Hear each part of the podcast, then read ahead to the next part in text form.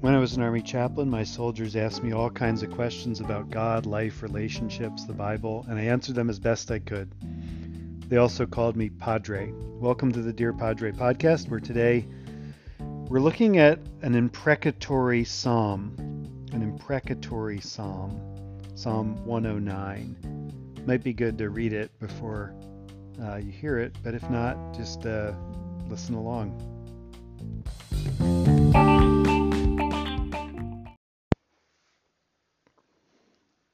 The psalm that we read today or chanted today and sung together is classified as an imprecatory psalm or a psalm with cursing in it. It is um, pretty harsh, pretty serious, pretty vexed. It is full of passion, anger, and a desire for revenge. These are sacred texts not only for Christians, but for Jewish people as well. And in the Psalms, uh, this is one of the sticking points. I have my Psalm mug here today that says coffee consumption to Psalm ratio. Psalm 88 is at the top.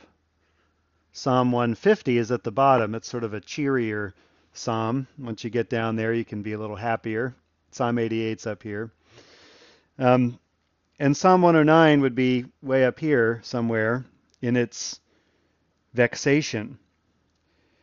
It is the psalm that the early church, the apostles, quote when they are left with a dilemma of an absent place in the council of apostles or in the 12 apostles. When Judas dies, there is a vacuum of in the 12, and they decide what to do based on one of the verses from Psalm 109. And the verse specifically is Let his days be few, and let another take his office.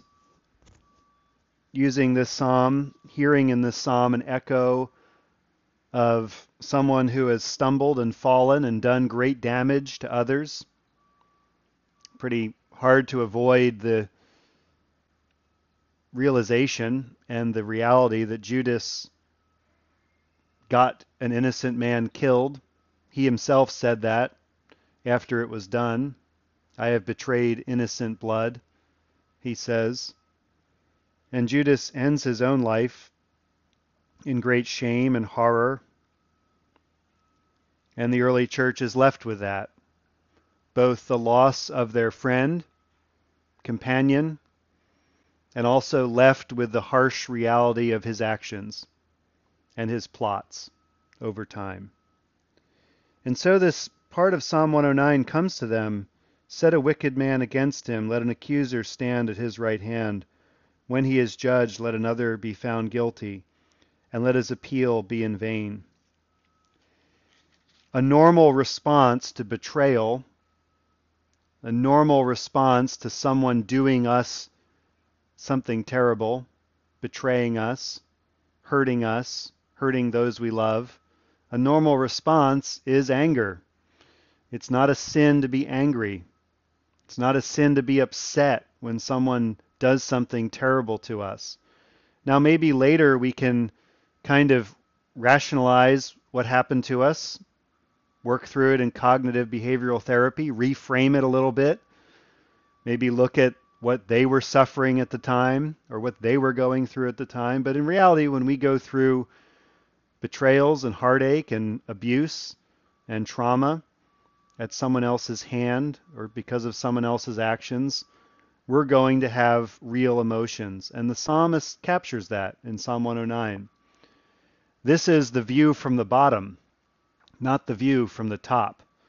This is the cry of those who have experienced injustice and cannot do anything about it. When the psalmist cries out, I'm innocent, O God, or what they're accusing me of is wrong, for instance, in Psalm 109, the mouth of the deceitful is opened against me. They're lying about me. They encompass me with hateful words. Despite of my love, they accuse me But as for me, I'll pray for them. And here's what I pray. So, one of the responses to evil done against us is anger and prayer, taking it to God, all our emotions. There is not one single feeling, emotion, feeling of desire for revenge. There is not one feeling in our hearts that God cannot handle. I want to say that again. There is not one feeling or any feeling, there is nothing inside us, our hearts, that God can't handle, that God can't hear, that God can't listen to. So many of us, perhaps if you were raised in Christianity, we're told there are certain things you can't say to God. God will be upset. God will be unhappy with you if you say these things. And yet, when we read the Bible, we read God's people crying out to God for vengeance, for deliverance, for ju- for justice. This is a normal response to evil that is done against us.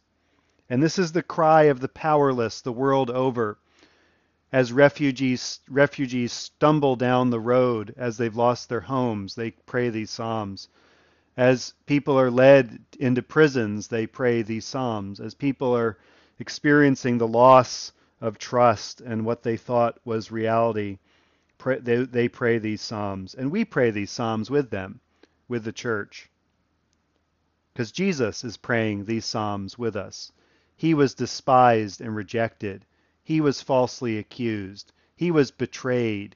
He was left to hang on a cross on a Friday afternoon for all the world to mock and ridicule. Jesus feels this. Jesus feels what you're feeling if you're feeling these feelings today. Because ultimately,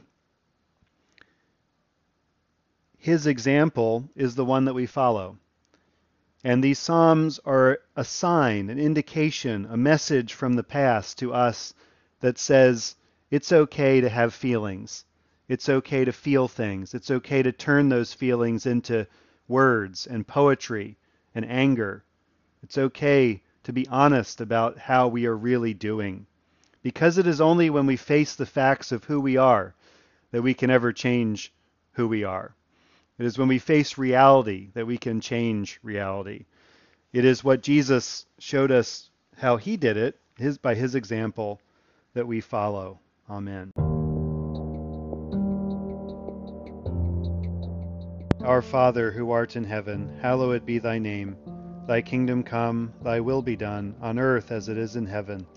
Give us this day our daily bread, and forgive us our trespasses, as we forgive those who trespass against us and lead us not into temptation, but deliver us from evil. For thine is the kingdom, and the power, and the glory, for ever and ever. Amen. And we pray a collect for peace on 57.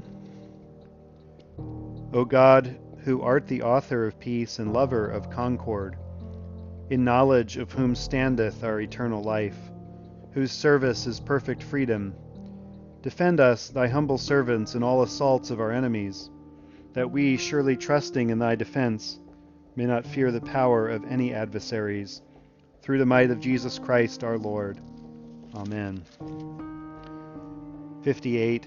Lord Jesus Christ, who did stretch out thine arms of love on the hard wood of the cross, that everyone might come within the reach of thy saving embrace, so clothe us in thy Spirit that we, reaching forth our hands in love, may bring those who do not know thee to the knowledge and love of thee, for the honor of thy name.